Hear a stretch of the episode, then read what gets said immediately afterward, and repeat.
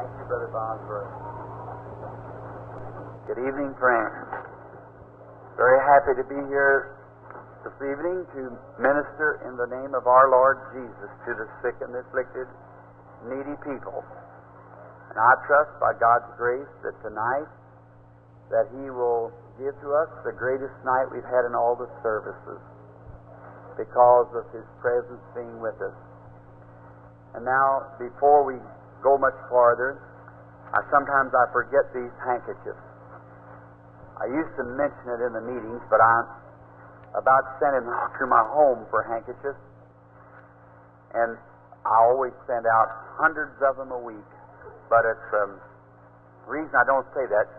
I happen to think that so many people on the radio are trying to say, just write us a letter. They're only trying to get your address so they could make you kind of a mailing list, but I I don't want to do that. I just if anything I can help you to, I'll be glad to do it. But and if you don't have your handkerchief here, I'll pray for it right here if you got it. And if you don't have it, why you just stand in it. Don't cost you nothing. We'd be glad to stand it. Help you to everything we can. Send literature with it to instruct you on how to do. You know, at the same time that your these handkerchiefs goes on you, all the way around the world, these prayer being made at the same time. At 3 o'clock, 9 o'clock at morning, 12 o'clock at noon, and 3 o'clock in the afternoon, Eastern Standard, I mean Central Standard Time, completely around the world. There's a circle at that same time of my own meetings, results of them, hook up around the world. And some of them get up at 12 o'clock at night, 2 o'clock in the morning to offer prayer. Now, I have more testimonies over the handkerchiefs than I have testimonies out of my meetings. That's right, because it reaches more. We send out hundreds and hundreds of them a week. So now, let's just bow our heads a moment and ask God to bless these people. Our Heavenly Father, it's with great delight that we bring these people before Thee. And laying here tonight is these handkerchiefs that represent sick and afflicted people. We love them because they love You.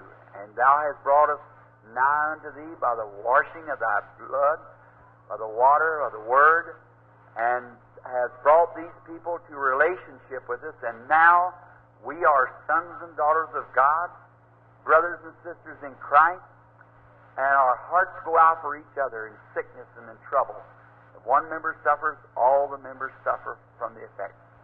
And Father, in my heart and in our hearts tonight, we suffer with a burden that you'll heal all these people we want to see them well. We want to see them up going about and well and healthy. And then in the Bible, we read that were they taken from the body of St. Paul, handkerchiefs and aprons, and the sickness was healed and unclean spirits went out. And now I have the Bible laying on these handkerchiefs. And Father, we pray that you will bless each one of them, and may they be healed, each and every one. For we ask it in Jesus' name, thy Son. Amen. May the Lord bless each one of these handkerchiefs for its intended purpose. Now, in the Word, just for a few moments, I would like to read, and I promise you tonight, I would tell you about the vision that's going to take place pretty soon.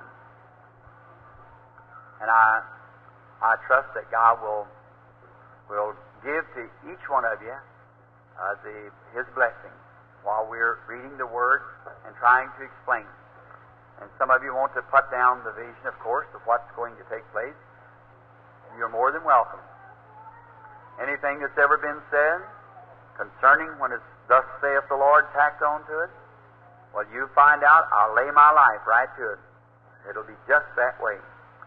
And here not long ago, two years before it come to pass, told of a little boy being raised in Finland. You read the story of it in the book. And by the way, now, we're, as I say, we're not book sailing because we don't, we just let you have the book. But if you want one for a Christmas present or some of your friends, tonight's your last chance because we don't sell on the Sabbath. And any of the pictures, take one of them home with you. We'd be glad for you to have it, just at the cost, of, just at what it costs us to get it and get it here to you. You're welcome to it. And we don't commercialize on anything at all, not a thing.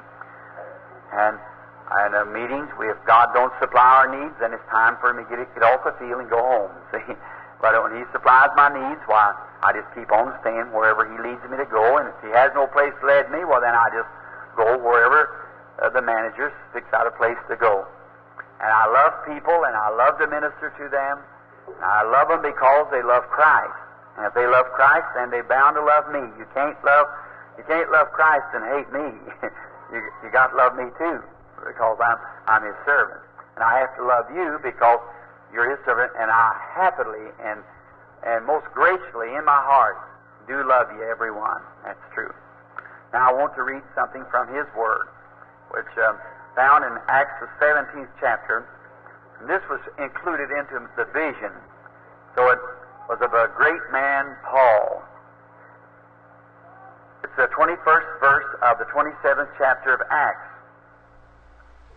After a long absence, Paul stood forth in the midst of them and said, Sirs, you should have hearkened unto me, and not have loosed from Crete, and to have caused us harm and loss.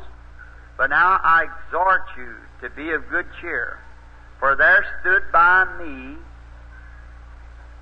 beg your pardon, the 22nd verse. And I exhort you to be of a good cheer, for there shall be no loss of any man's life among you, but of the ship. For there stood by me this night an angel of God, whose I am and whose servant I am, saying, Fear not, Paul, thou must be brought before Caesar. And lo, God has given unto thee all them that sail with thee. Wherefore, sirs, be of good cheer, for I believe God that it shall be even as it was told me. May the Lord add His blessing to His word. Now, could you imagine on a stormy sea and all hopes and knowing they were out of the will of God? Because God had warned Paul not to loose from Crete, but he couldn't help it. But they went ahead, the shipmaster, he knew more about it than what the Holy Spirit did, you know, so he just loosed and went ahead anyhow. And they got out on the ship there and the sea, and there come up a great storm. And for several days and nights, there was no moon, no stars, 14 days and nights. And all hopes that they'd ever be saved was all give up and gone. It's bound to be drowned. They throwed out the tackle of the ship and everything and still just let it drive and it's just going anyway. And Paul went out into the gallery and prayed. There was an angel that stood by Paul and said, told him the message. Now I can just see that little Jew come up on top of the the ship where all these men were weeping, crying. They'll never see their wives again, never see their children again. Just like the doctor tells you that you just get ready to die, the cancer's going to kill you, and you'll never get up to the bed no more, and your days are finished, and and they're weeping. They'll never be up again, or something like that.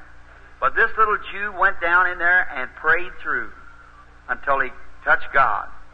And in a vision, standing by his side, he saw an angel which brought him the message, the angel of the Lord. And he come up and said, Wherefore, sirs, be of a good cheer. For the angel of God, whose servant I am, stood by me last night and said, Fear not, Paul, for thou must be brought before Caesar, and lo, God has give all them that sail with you to you. So there won't be any loss of any man. So he said, Wherefore, sirs, be of a good cheer, for I believe God that it shall be just as it was shown me. Now I'm so thankful. Wouldn't you like to have been there when Paul when that taken place on that ship? Wouldn't we had a wonderful time? Just to rejoice and shout with Paul and walk up and down that the galleries of that ship. Well, I, I couldn't have kept still, could you? I just wonder why we keep still in the same thing taking place here night after night. Okay? That's what I wonder the same thing. If we'd have been there, we'd have been just like we are now. The great things of God is so great, and yet people try to imagine so much out in here somewhere in the supernatural, uh, a hocus pocus like, when it's right down here. I can teach a five year old child the kingdom of God better than I can teach a man who's got a, a degree out of college. I can teach him Christ better. He's simple. He just listens to what you say. Watch coming to the platform. You never see God turn a child down. He don't do it. No, sir. because they're just simple in faith. They believe it. And when they believe it, that just settles it. God says so, and that, that takes care of it. The little child will believe it. But oh my, we know better, you know. We know to all the angles and just how could it be. We got to figure out now how could this be, but it'll be anyhow. What caused me to go to to Africa on this trip? Just brings up this vision, and I'm watching that clock there, but I'm way early, so I've got plenty of time. It's only 25 minutes till four, so I, I suppose I have a whole lot of time. But you, some of your brothers, let me know about when it's just about time to start the prayer line, about half hour. I was with Brother Bosworth. It was the night the angel of the Lord picture was taken. How many's got that picture now in your possession? Thank you. I'm sure it'll be a great blessing to you. Here, some time ago, there's a lady at the hospital at the city I live. The picture was sitting on the table. The doctor told her she couldn't get well. This is her story. She said, looking at not at her brother, but to the angel of the Lord. Now, if you'll notice, friends, that is a, a pillar of fire. George J. Lacy, you read what he said. Now, that's the best that we got in the United States on, on that kind of work, on research. And when he said that day, he said, it, it, the old hypocrite, he meant the unbeliever, says that it can be, never could be scientifically proved that there was a supernatural being, but said he can't say that now. Because your scientific proof that there is a supernatural being. For you hear what he said, the light struck the lens. See? And it was there, it was.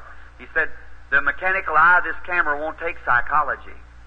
Said it's not psychology. He said, I said it was psychology, Mr. Branham myself, but said, mechanical eye of this camera won't take psychology. The light struck the lens and the, the being was there. You heard what Mr. Dr. Stonewell, how many reads The Voice of Healing and read that article in there, Dr. Stonewell on there? He said absolutely. Now, he don't know nothing about this picture yet. He was an atheist, just been converted a few weeks. But he said that that magnetic power of a believer in contact with God was so vital, he said that even if he believed over the Christ, that, that halo that was painted was absolutely could been seen because it's a power. Now just think, he took a, a machine. You know, the human being is not made to lie. And if you're telling a lie, they can put you before a lie detector and your nerves will react. And then they took this same thing and converted it to a way that they could tell whether it was truth or not and put it on a person praying. And I think it taken, I forget how many thousand kilowatts to send a radio message around the world and when this woman began to pray in her death, there went out enough power from her till it registered over as far as the needle would go, enough power leaving that woman, actually supernatural power that caught on this machine, some kind of a magnetic power of her prayer that was powerful enough to send a radio message 55 times around the world. That's scientific. Man working around in science has found God. That's right, he lives out there. He is in the scientific world. They just touched around on his little basic playthings that he plays with or has out there for them. Now they're coming up into a place in the category where they can find him. Now on this picture, Brother Bosworth brought me the picture of Florence Nightingale, and you I'm sorry we have no more of those books. They're out of print at the time. We wasn't financially able to it was about ten thousand dollars. It cost about a dollar a piece to print them to put them back in print, they won't print less than 10,000. So we couldn't do it. But when the first went out, well, then we sold all them and they were gone. Then in there, he got a copyright from uh, a permit from the copyright to place this picture in there. The picture belongs to the Douglas Studios, not me. And uh, and then in this picture, as I was saying a few moments ago, a woman in the hospital was looking at it and was praying after her doctor told her she couldn't get well she claimed that she seen that picture, that mill of fire, come out of there and stand over where she was. I know the one thing. I don't know what taking place there, but the next day she was sent home well. I don't know. I, I know that, and she was sent home well. Now, it's His being. And if we'll read the Scripture, we find out that it was a pillar of fire that led the children of Israel. That same pillar of fire, I believe, was over Jesus Christ. Now I believe that He's ra- risen from the dead, shown the same signs that He showed when He was here on earth, and it's that same pillar of fire is over the church right now. The same angel of God, that same presence. Now there is times you say God, we have want to look at it that way, but there's many times that things are done and said that angelic beings brings the message to Him. God was in a certain place and met a certain man at a certain time, and, and if He could have found a man one time in the end, He would have slew him and so forth. We realize that there's times where God is certain places. That's exactly true. The Scripture teaches that. Now, in this case, when we promised God, and I told you a few nights ago about the healing of Florence Nightingale, when we went out into Africa, and my wife is sitting somewhere in the building. I haven't spied where she's at yet, but anyhow, I guess she's got back up in the corner. So, anyhow, she's as bashful as I used to be. and so, anyhow, when when we knowed so much about the, I tell you how much of the geography we knowed. I told her, she said, Where are you going now, honey? I said, I'm going down to Durban, South Africa. Uh, uh, Durban, Southern Rhodesia. That's where I'm going. What? And she wrote, I said, You write all of my mail to Durban, Southern Rhodesia.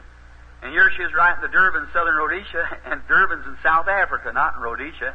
Just be like writing uh, uh, Owensboro, uh, British Columbia. There is no such a place.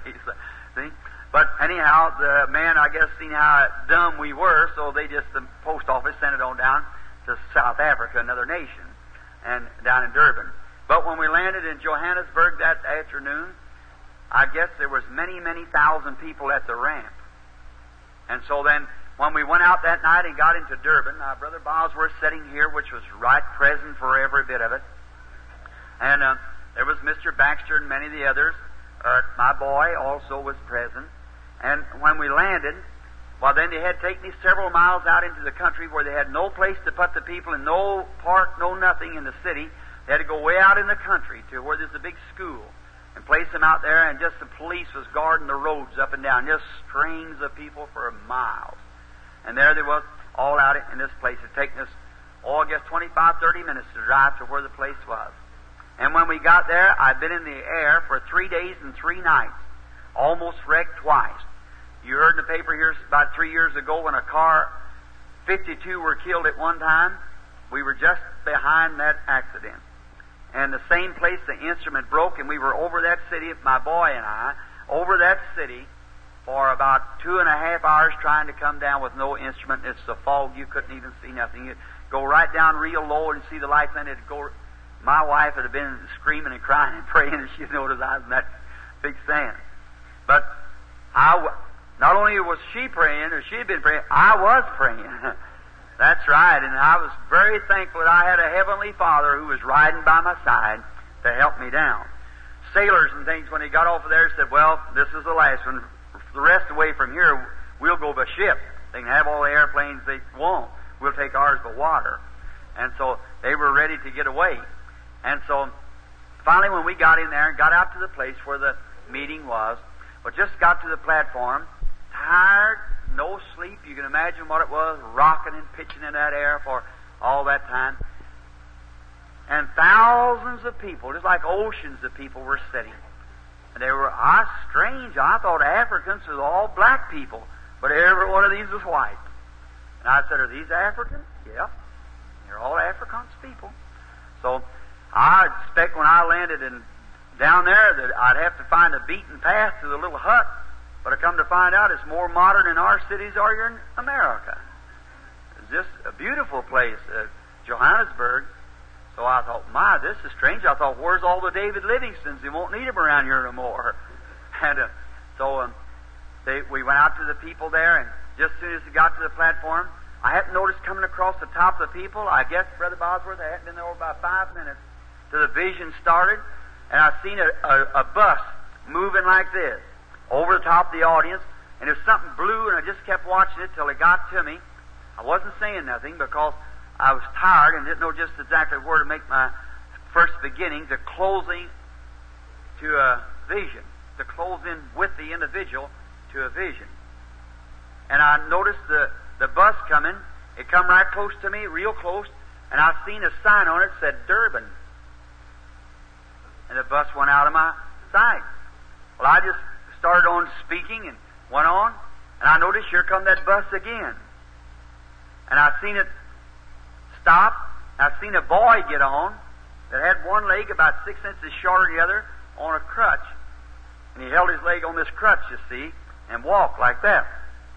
He got on the bus, and I see him coming on like that. That bus come on up close to me and stopped again. Well, I just kept on speaking about. I said I'm awfully tired tonight. I'm really worn out. I said we're expecting a great meeting here in Africa. We just closed one in New York City, and uh, there's something about New York City. Now, you watch. Remember, there's something about New York City. Don't forget that. Here. All right. I just left New York. New York. I said I'm so tired, and I watched that. Then I seen this boy again coming walking across the audience, and he didn't have this crutch under his arm anymore. He was just normal and well, with his leg just a normal size. Now, this is the first thing I've been sitting there about. Been, I've been in the audience of people at least ten minutes, and I happened to look, and where the boy walked and stopped in the air, I looked right down below him, and there sat the boy, just about the distance of this building, hardly as far. And I looked and seen the boy. I said, Don't you come from Durban there, son, with a white shirt on? He said, Yes, sir. Spoke English. Yes, sir. He come from Durban. I said, Aren't one of your legs about six inches shorter than? He said, That's me exactly. I said, It isn't anymore. You're healed in here. He come walking up there just as normal, just as he could be. And his people again screaming. And faith, oh my, with one collapse. Just then I seen a little green car hit the road like this and turn around like this and slide backward hit a tree. I see him take a young lady, blonde headed, and she was all broke up. They wouldn't let them move her. They went and got the doctors, and they put her on an ambulance. It's in her spine. She's broke three or four places in the spine. But I seen the thing take place, but I couldn't tell where it was. I couldn't see that girl. It went away, and I had, there's a high bench, like a high place built. And I happened to look right down under me, and here she laid, right down here, beneath, right here. I see it was the same girl. I said, Didn't you have an accident recently? Yes.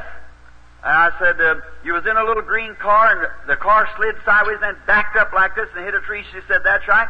I said, Your back is broken. Her mother said, Oh, she just can't move. I looked out and I seen the girl going real fast right down across the audience in a vision, going walking real fast. I said, Stand up in the name of Jesus Christ, for thus saith the Lord, you're healed. And she said, her mother said, Oh, no, darling, no, no. Said, if she moves, she'll die. The doctor said she'd die. And the girl jumped up and let out a big scream, and her mother fainted and fell in the same cot, so they just let her lay in the cot and let the girl go on. Is that right, Brother Bosworth? Uh-huh. Uh-huh. Yes, sure. Go ahead. The next night, I saw this, her back was broken three places. I saw her in the audience the next night and waited till I got her eye and has come up here, this.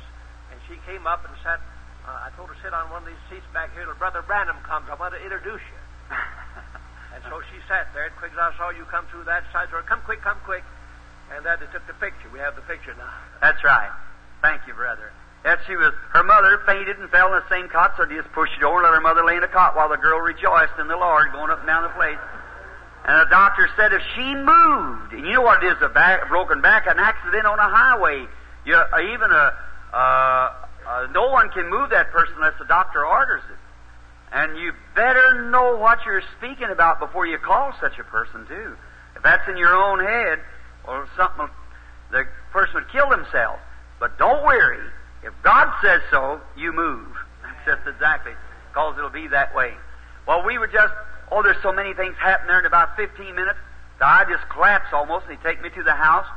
And on the road up, there was a man, Brother Schoeman. Man may have known he was the chairman of the National Committee all the churches of Africa was cooperating. They, all but the Dutch Reformed Church, and that's really a hard church to get along with. If there's any here, I don't mean to say any word about the church, but they don't believe in water baptism. They don't. They don't believe anything hardly, and so they just a very formal, ritualistic, cold, indifferent church.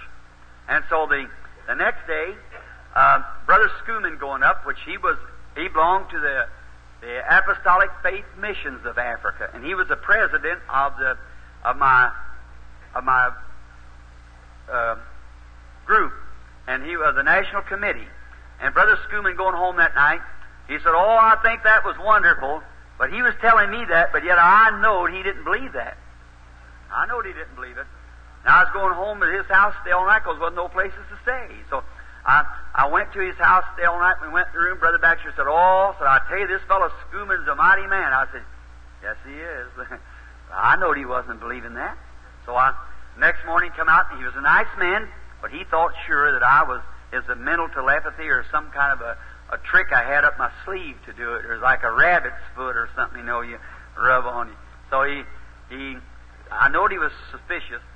And the next morning I got up and we went to breakfast and when we were sitting at the breakfast table, I thought I looked at him again and caught him this way to know that I catch his spirit. I said, It's beautiful weather in Africa, Brother Schoeman said, Yes, yes, very, very, very. I thought, uh-huh. you could just feel that little shadow there. I, I knew that he wasn't just exactly where he should be. Uh, so I thought, now, Lord, if you'll just help me to just kind of shake him just a little, then then it'll, it'll make the thing, because he's the chairman of the committee. And just, I thought, well, if you don't, why, it's all right, just let it go. So I was sitting there eating, and after a while, the Holy Spirit come down and there broke a vision across the table while we were sitting there. I said, Brother Schoeman, your little girl here, isn't her name Andra? He said, Yes. and I said, um, About six months ago, you almost lost her, didn't you? I said, Yes, sir. I said, It was something wrong in her throat. I said, Yes, sir. I said, She's had a hard time swallowing since then, has He said, Say, that's right. and uh, and uh, then it turned around and told him something that I won't say here because some of his friends may be sitting here. And he just almost passed out at the table. He said, Brother Branham, I told Brother Baxter before we come in. He said, Brother Branham, I was just a little bit skeptic, but I want to reach my hand to you. it was clearer then. he, he, he knew. So the next, that day we had a marvelous time. The next morning, Brother Baxter, all of us, we come in, he said, Brother Branham, he said, I got some news for you. He said, What? He said, How would you like to go way down through Kimberley and Cape Town and all around through that, went up around Victoria and through. Oh, I said, That'd be marvelous. He said, You know what? He said, Brother du Plessis has come over here and set up an itinerary, all of them. We're going to take a great big itinerary, hundreds of miles down through here. I said, Marvelous, marvelous. That's just fine. So then, after the service that night, I went home, went in the room, went to bed, went to sleep. And about two o'clock in the morning, I woke up. I heard some kind of a little bird out the window, and I stepped over and raised up looked through those reeds to look where where a bird was. And he was, he was chirping at night. I thought that isn't a nightingale. And I looked at my watch. It's about two o'clock. I come back and sit down, turn on a little dim light, begin to to read my Bible. And just then I looked up, and here he was standing before me, milling around. He said, "Don't you go with them, but you stay right here in Durban." and said, you, uh, right here in, in Johannesburg, said, you stay here two weeks. And then there's going to be a man by the name of Jackson is going to take you a lion hunting. And you're going out, and you take that week with him and go out and hunt lions and tigers and things for a week out in the jungle. Said, come back, then you go over to Durban, a place called Durban, and stay there a month. He said, now that you might know that this will come to pass, he said, tomorrow morning, he said, they're going to take you down to the city, and there's going to be a a, a little garden like, and a, a native standing there with a purple shirt on. So that's going to be a rare thing. You tell the man that they're going to take you down there, and said then they're going to get a doctor, and they're going to work it around to another minister, and this doctor is going to be a thin man wearing glasses, and said the doctor's telling him that he's got cancer and dying, but said it's an error. It's an error of the doctors. They cut the wrong thing in him, and he's dying because of that. And said, Don't pray for him, for he's going to die. And he said, Now, and on the road, they're going to take you to another city. And on the road, you're going to meet a girl. She'll be selling beads on the side of the road. She's going to have a great big skin place on the side of her head. And while you're standing there, said, Mr. Baxter is going to call your attention to a very funny looking big bird making a noise as it goes across the, the plain. And said, By this you'll know and they'll know that you're not to take that itinerary that them ministers has got set up, but you're to go this way. Well, that settled it. So I went in, woke Brother Baxter up. I said, Brother Baxter, we can't take that itinerary. He said, What do you have to tell Brother Bo- Schoeman tomorrow? I told Brother Schoeman, Oh, if you've ever been in Africa, why, that's kind of hard to let them know that. You know, I said, Oh, it's set up. So here come the whole association. That night the Lord worked a powerful miracle. And the next morning, when we got up, they'd, uh, I'll tell you what the miracle was. I just, as the second night there, third night it would have been that night, and here's what taken place. Now this African man, this Boer, had never heard about the angel of the Lord. Now we got the shirt, got everything to show, the papers and everything, headlines, two or three pages in the Dutch Reformed Church, which controls. And the second morning, while I was there, I forgot to tell you this. The first night I was there, and the first night I spoke, and they seen the miracle. There happened to be a group of the Medical Association out there, and the next morning the entire Medical Association of all South Africa called me to come to breakfast and give me the right hand of fellowship and said, Brother Branham, that's genuine divine healing. How about that, Brother Bosworth? The genuine divine healing which we're absolutely not against. He said, now, there's been many people down here that didn't believe in doctors. We heard you speak for the doctors. Said there's been people that we could have helped, Reverend Branham. And we are Christians. He said we could have helped them, but they had the, the Christian science idea that you shouldn't have a doctor, and said through that they've died, many of them, and we believe we could have helped them. And said, now they love you. And you spoke for us, and said, now we're speaking for you, and anything that we can do for you, let us know in every hospital in the whole Transvaal for free state, orange state, everything's absolutely open. Anybody can come. You can go to any hospital. Anything we can do, we'll be right along with you to help you. And they followed me throughout the entire Africa. And um, uh, in a few moments, I'll get to the story of the conversion of some of them. If I can hurry to get my time in now. All right. Now, or get my story out before my time is up. So then, that same night, there was a, one of these Boer ministers. That's a, a church of the of the of the Boer. They called the Dutch Reformed Church. They went out. He went out to see his friend, and his friend said I was a spiritualist, mind reader. So he went over to his friend. He said, "God have mercy on you." Said it's the hour of visitation to Africa, and you and you doing such a thing as that. Said that's sin. He said the man ain't nothing in the world but a polished up soothsayer.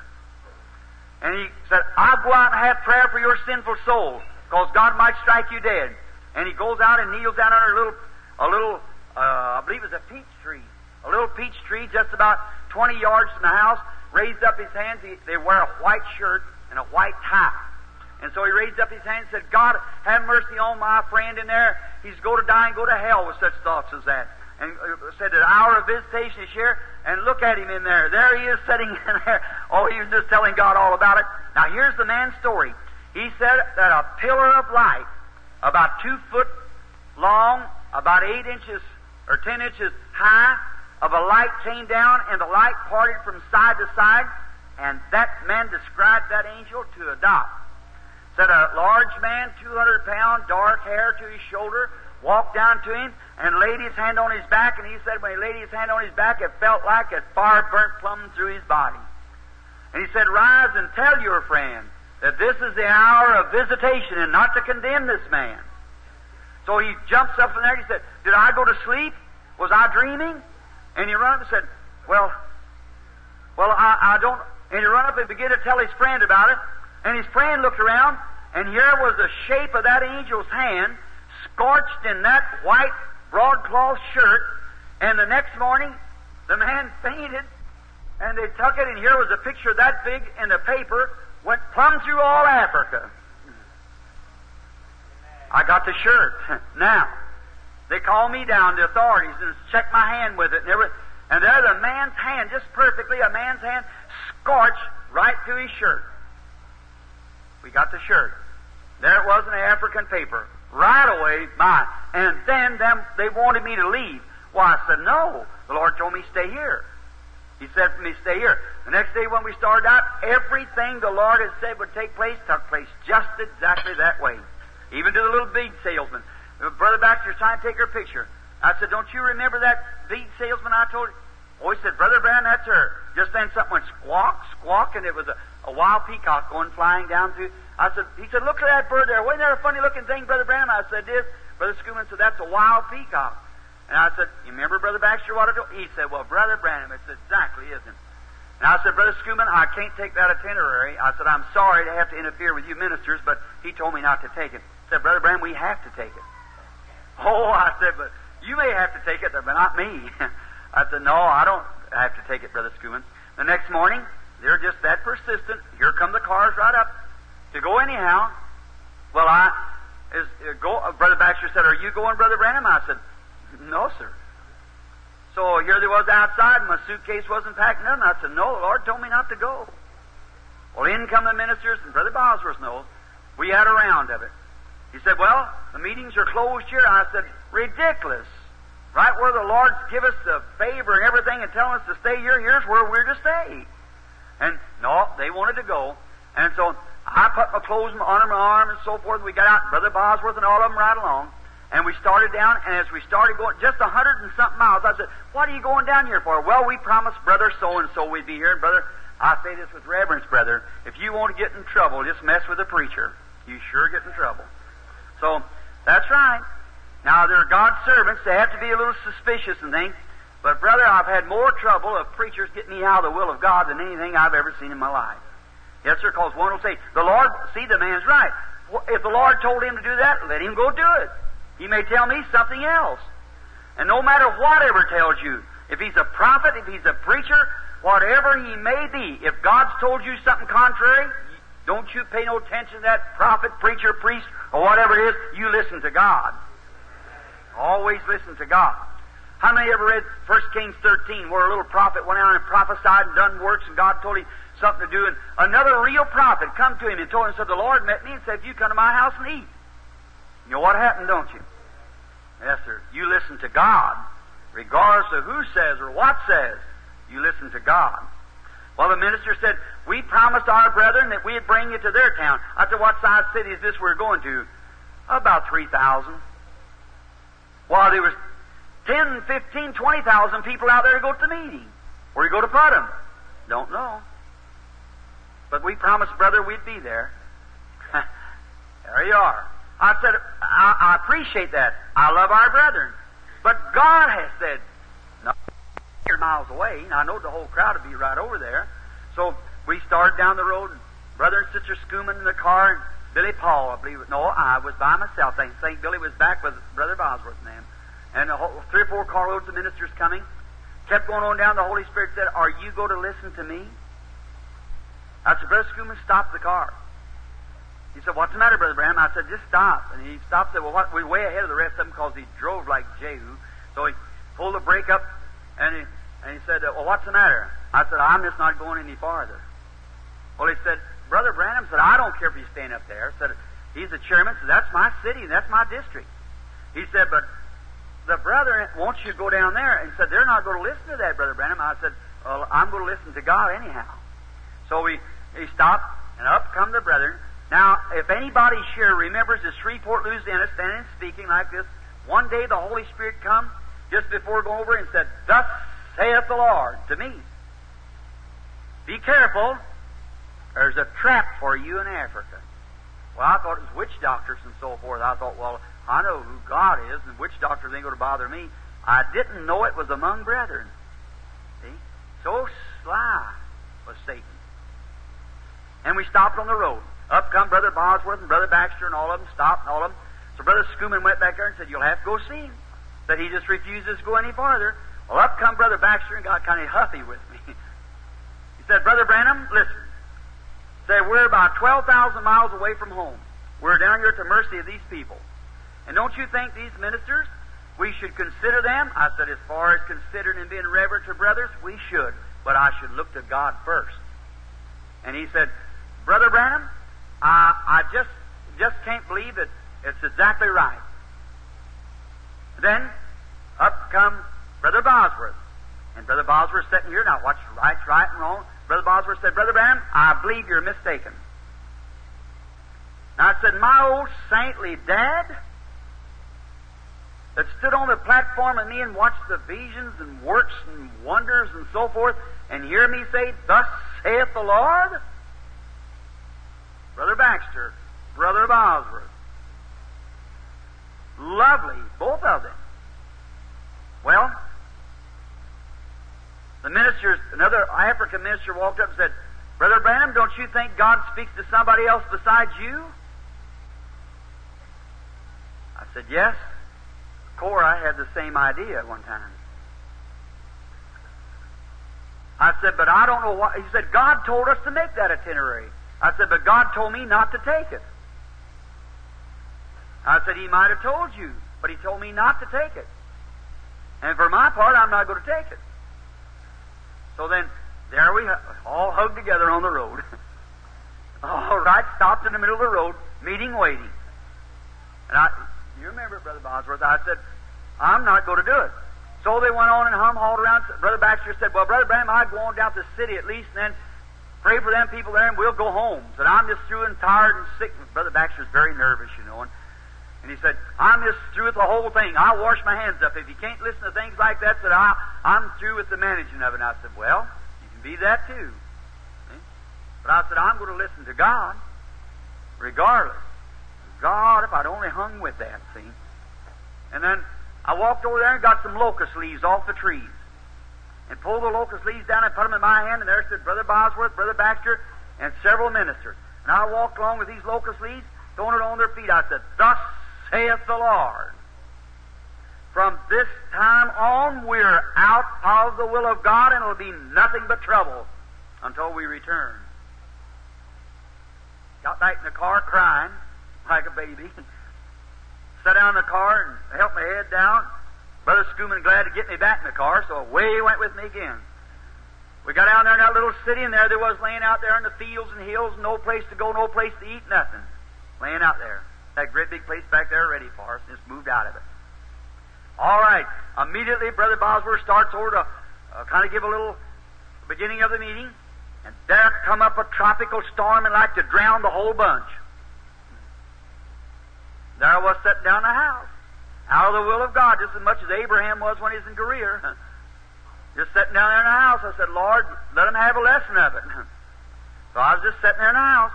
About midnight, in come Brother Bosworth, drenched, said, Oh, my, we tried, right? I said, Uh huh. so the next day, Oh, that'll be all right. They said, we, and you've never seen a storm, you hear a tropical storm. You hear our lightning flash and roar, and it's just, just like that, the lightning flashing. Just a constant roar. Boom, boom, boom, boom, boom, boom, boom. The lightning are going. And there, all of them like to drown it, sick people and everything. So then the next morning he cleared off and said, Oh, this will be fine tonight. And then when it come nighttime, just about time he got ready to take me, there come up a cold spell like to froze them all to death. That's right. About 10 o'clock, come into the house, 11 o'clock. I said, uh huh. I said, now tomorrow night we'll have an earthquake. I said, we're out of the will of God, brethren. Brother Bosworth, my old saintly dad, sitting here, sitting there at the table, at the round table. We just got into that Brother Free's house, and his, I just met his wife, sitting there at the table. I looked over to his wife. I said, lady, told her what she was suffering with, what she'd had, what was wrong with her, and said, You're healed. And right there, God healed her and made her well. Looked over to Brother Free and told him that was in their house. I said, Now do you believe? We believe. But the ministers, they wouldn't. No, we got to go on. We're going on anyhow. Well, we fussed till about 2 o'clock in the morning, wasn't it, Brother Bosworth? And now, there's many things that I make a mistake, and God sometimes lets your very best bosom friends, do you know that? Wrap right around you. Now, Brother Bosworth was just as sincere. He's sitting here, and so is Brother Baxter. But you see, God was giving me a try. So he said, uh, somebody, Brother Bosworth said to me, he said, Brother Branham, I believe now, if you'll go down through that way, they told him they had natives down there. But we didn't know the truth of it. The only place there wasn't any segregation was the Durban, and we didn't know it at the time. Brother Bosworth is looking at it from the natural ministerial standpoint, like if I'd happen to quit this meeting right here next ten minutes and walk away, somebody'd say, Well, that guy's a hypocrite. You just don't understand. You have to do what the Holy Spirit says. I can't be like some of them sets their meetings up for two or three years ahead of time. I don't know even an hour from now what God's going to have me doing. But I, whatever He tells me, I'm going to do it by His grace. So then, watch this lesson and then you'll understand. And then, uh, Brother Bosworth said, Brother Branham, I believe if you'll go on down there, you'll see the exceedingly, abundantly, above all that we could do or think or so forth. That's His Word. I said, Brother Bosworth, I put my hand in his, I said, as many battles as we've stood together, and I'm telling you in the name of the Lord Jesus that we're out of the will of God. And it's going to be nothing but trouble. All the ministers begin to carry on, so they begin to talk about along about 2 o'clock in the morning the permissive will of God. God would permit it, wouldn't be His perfect will, but being, they'd put up thousands of dollars for advertisement, rented great big auditoriums of things, big baseball parks and things down through there. Why, it's no more than right. We should go thousands of dollars, and natives is already piling in from everywhere, all down through. I said, God can send them all up here. And we found out later he, it would have been right. But no, they wouldn't listen to that. Uh-uh. No, we had to go anyhow because it promised the brethren. So he said, You say we're going to have an earthquake tomorrow night? I said, I don't know what we'll have tomorrow night. It's hard to tell what we'll have. And I, well, they asked the permissive will. I said, God might permit it, but it'll never be His will. So I was crying again. So in the room we went, and my little old boy, I don't see him standing here anywhere, but he's in here somewhere in the building. When we walked out of the room, I was alone. He put his arm around me, come out with me. He said, Daddy, don't you listen to those preachers. He said, if nobody in the whole country will stand by you, I'll stay with you if we have to hitchhike back home. And I said, well, Billy, I, I don't know what to do. I'm, here we are down here, these people, and if we ever got back, they had to pay our way. So we was, we was. I said, I got enough friends in America. I believe to send me a ticket to come home on. I'd pay it back to them later. And I said, I, I, but if I go back home, I'm still not doing what he told me to do. He told me stay in Johannesburg. And so I, Billy said, well, Daddy, I'll stay with you. I said, well, come on, let's pray, honey. We went in the room, our room, and there's a great bunch of ministers. They went in their rooms and so forth. They said, Go ask the Lord if He'll permit you to do it. Then we've got everything set up like this. Well, I prayed. Billy went to bed and went to sleep after he got tired. He prayed a little bit and kid like crawled up and went to sleep. So I, I just kept on praying. Long about three or four o'clock in the morning, here he come. I said, Who are these men? And what do they mean, Lord? He said, Go on with them. But you're going to pay for it if you go with them said, You can go. If you want to go, all right, but remember, you're going to pay for it. He said, Tomorrow morning, go wake up your boy. He had respects to Billy. If Billy had only submit his way to God and believe in God, the ministry of mine would just be a little bitty thing. I know what's in the boy. But he's just in the adolescent age, and he just, just don't know where he's standing. But I know that boy sat here the other night, and uh, he said, Daddy, I was going down the road, and something, he'll just tell him, say, He'll say, Daddy, you know, we've never been on this road before. Said, right along another place is going to be a barn sitting in a certain place in a certain. Why, sure. Be just exactly that way. See? And that gift is laying so close to him, if he just move over into it, it would be wonderful. But he's just that frolic age, you know, and adolescent, and you know what I mean. And so I pray that God will settle him down someday and put him on a platform that'll give a ministry that'll just bring millions of souls to Christ. I do. You pray for him too. And so he's got a lot of front, but I know what Billy is in the back. See? So then, uh, and we, we were, he went in there, and the angel of the Lord told me, said, You go wake up Billy and tell him that tomorrow morning this storm or cl- weather's going to clear up, and it's Sunday school. The Sunday school service out on the desert, they're going to ask you to come pray for the sick. He's go, there's going to be a boy come with him. See, he comes so that nobody would talk to me. When I'm on, coming on the road, they don't let no one talk when you're under the anointing and said, Now, uh, when uh, he comes, he'll go come in a little black car, and there's going to be a boy come with him, and he's going to pick up another boy. And on the road down, there's going to be a native standing by, dressed in a white sapphire suit, at a eucalyptus tree. Near a bridge, you're going to be striking another native with a stick. Your boy will call your attention. By that, you know, it's you're permitted to go. I won't take your life, but you're going to pay for it. I went right in, woke up Brother Bosworth. He had a little a little light there. Billy give him. He'd press on. The Lord speaks to him along in the night time with something there. He writes it down on a piece of paper so he can have it for the next day. He said he couldn't remember as good as he used to, so he'd have to write it down when the Lord would give him something. I went in, woke him up, woke up Brother Stadsklev, Brother Baxter, Brother Bosworth, and all of them, the ministers. I said, Thus saith the Lord. that God has told me that I could go, but I'd pay for it. And our meetings will not be like they should be. But if you're determined, I'm willing to take this to whatever the, the whipping is to come, but we shouldn't do it. And I told him just exactly what the morning would be, and it's still storming then. I said what to be, and the next morning it happened just exactly. Is that right, Brother Bosworth? Just exactly the way the Lord said, Billy, come after me the same way. And boy, and he has had his hand back like this. The boy started talking to me, and the boy motioned, my boy motioned his hand not to do that. I was sitting there praying, waiting until he got to the platform. And, and, uh, just then, Billy said, he was looking around behind the seat, the driving wheels on the right hand side, and he's looking this way, had his arm across, he's sitting in the front, another boy and I in the back.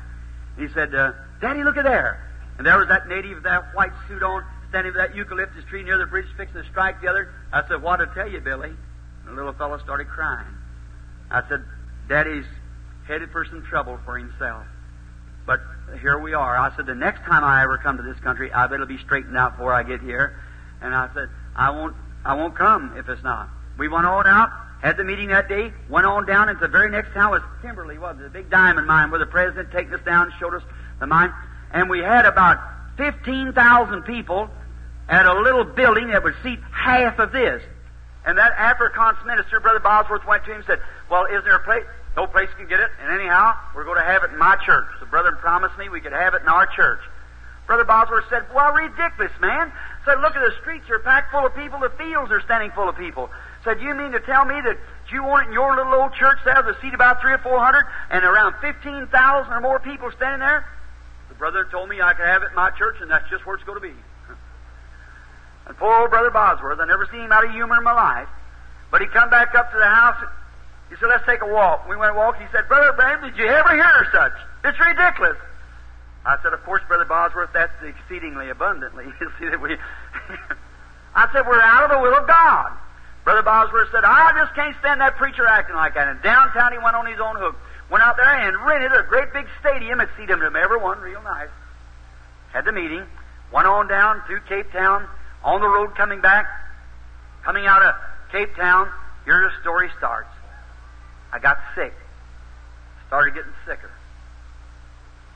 Time I got to Durban, about two weeks later, I was really sick. I couldn't even hold my head up. And I got to Durban, and our meeting there consists of nearly a 100,000 people, or 30,000 converts in one day, and they said, We promised Brother so and so 2,000 miles farther up in Rhodesia I should go after about two or three days meeting in Durban, walk off and leave a hundred thousand natives that had pulled for as many as the hundreds of miles and packing their loved ones on reeds through the jungles to be healed. That's exceedingly abundantly. And there, the white and black could come together. They separated each tribe and so forth. But it's the only place in Africa that you could do it. Is that right, Brother Bosworth? The Holy Spirit knew that all the time. And we didn't. So then, to the rest of the meeting, I just barely lived to get home. And when I come home, come to find out, I had an African amoeba dysentery. Blood just pouring just as hard as it could. Nothing would stop it. Just go throw me in a pest house when I got to America. They took me into a doctor and examined me. He says, the worst case I ever saw in my life. He put me in a place and gave me 60 days treatment. God just turned his back on me and said, Go ahead, take it. You wanted it. I said, Oh Lord, help me, help me. He just let me just go ahead and holler. And I just cried and begged and everything else. Didn't do no good. Months passed just the same. Never let up at all. Just kept on. The doctors give me everything they had, and, the, and he taking the exam. He said, "I only got one more treatment. That's strict uh, arsenic." He said, "I can't give you that very much." He gave me seven doses of it, and I turned as yellow as a pumpkin. He examined me again, said, "Reverend, if I'd give you," his father was a minister right here in Kentucky. Dr. Lucas at Louisville, Kentucky, if you'd like to ask him. Dr. Lucas and Ryan. And so the, the best there is on amoeba in this country. And he said, Reverend Brown, that's the worst type of amoeba. It's, it's not a germ, it's a parasite. It gets into the stomach and the intestinal tract, just sit there and suck on the on the intestinal tract, the mucus is gone, then gets to the bloodstream and takes your life. So then, and they're in a little cone. And when you send medicine down, they just shut up and don't eat it. And I tell you, you never get over it hard. So then, I, there I was laying there dying. So then they give me the, that, and they give me examination after that. I had more amoeba than I had in the first place. Now he said, Reverend Branham, I don't want to alarm you. Said, You're a married man, got a couple of children, three. I said, Yes, sir. He said, You return home now. There's nothing we can do for you. He said, There's nothing in the line of medicine that can be done. He said, Now, if those amoebas retire, while they, you may go on all right and have these breaks the rest of your life. He said if they go into the farther from the mucus gland into the bloodstream, you'll start taking a real high fever. And if they gather on the liver, it'll push out a knot, and you'll get real heavy cramps here, and you let us know right once, and we'll cut in there and drain that liver out, you'll get over it. But said if it strikes the brain or the heart, you live ten hours. Well, that's a lot of encouragement. I went home, my poor little wife sitting there, and I told her, Well, what am I going to do? My ministry's ended now. I got two little children to raise, one seven, the other two. Now what am I going to do? That's exceedingly abundantly, not obeying God. I walked up and down the floors. I cried. I begged. I persuaded. Back and forth, back and forth. Got down to about 110 pounds. Just walking back and forth, crying and praying, back and forth and back and forth on the floor. Got so I couldn't rest at night. Just every time I thought I had a fever every five minutes. And uh, I just knew the fever was coming. I was laying there, and the little girl and I was in one of the bedrooms sleeping. Wife and the other little girl was in the next bedroom. The hallways between the bath, sitting between the two beds. So in that room, I was laying there. I woke up about two o'clock in the morning. I've been sleeping about a half hour. I put my hand back like this, and I said, Oh God. Now remember Brother Bosworth, when I left Africa, I put my arm around him when we got on the plane. I said, Well, Brother Bosworth, I have fought a good fight. I've finished the course. I've kept my faith, or uh, the faith. He said, I said, I guess my days are over. He said, Well, you're just a brand new Branham. He said, You're just a boy. He said, I was your. I said, Well, I'm 42 years old. He said, Well, I was 40 years old before I started preaching here. I said, Boy, you're just a child. I said, Here I'm 70 something. So I'm just going strong. I said, I said, Well, you just got your education, your diploma, just going on like that. And I thought, Oh, my. So I thinking about what I told Brother Bosworth. I thought, What does my future hold? I guess it won't be long now till I'll be gone. I thought, a fever strike me, 10 hours, my wife will be here with two little children to raise. My boy, what will be the outcome of my life? Now I was laying I started crying. Now I'm at the place of the vision. I started crying. I looked up and I thought, God, what must I do? I heard something going. First time for months and months, I knew he was in the room. I looked around. I seen that light stand over there with a, a shift robe whirling around. I got out on the floor and I said, Oh God, have you come with pardon for your servant, or have you come to take me away? And just then I looked coming right down in front of me. Must have broke into a vision. Here come a man walking to me with typewriter paper, looked like, in his hands like that. And he walked up and he said, In so much as you was thinking about your future, I said, Yes. I wonder what my future holds. And I looked down on the floor and some had been wrote on. And he took that typewriter paper like this and he went through it like that and just one right after the other like that and made a complete road up into heaven. And a great voice screamed from above that paper and said, Your future's clear. I come out of it. I began crying. I said, Oh God, if I could just asked him, he never shows me over one thing at a time. I thought, oh, if I just asked him if I was ever to get over these things here, uh, uh, if, I, was going to get over it, and what would be? I thought, oh, if I. Here he come back again. And I'd seen that time when he come walking to me. I said, will I ever get over this fear? This. Uh... He said, I, will I ever have it anymore? He said, not at all. And when he left that time, I began to rejoice, and I thought, oh, if I'd only asked him about my meetings. If I'd asked him about my meetings then, everybody's telling me Brother Roberts prays for people faster than I do, and more people tends to meet him because more can get prayed for. I thought, well, what if I just asked him that? I thought the next time he does, maybe uh, he's. I know he loves me now. He's back talking to me again, and I said, if he And if he'd tell me again, well then ever come and just there, here he was again. And I said, Lord, would would my Lord let me know it's always stood up to me about how I pray for the people. I said, should would you bless the people? You told me that the, the, the gift was to get the people to believe, and then if I be sincere when I prayed, do you want me to lay hands on the people, or just pray for the whole group, like Brother Bosworth says, or just uh, just one, just wherever he, I see the vision? He said, just as you're led. Then he went away again. I started rejoicing then, was real happy, and just then, here he come again and taking me away. Now listen close now. Have your paper ready. When he come this time, he set me down in a Durban meeting geographically. I was looking just the way the Durban meeting was, looking south. I was in the north. And there was a great Durban meeting, just the same meeting.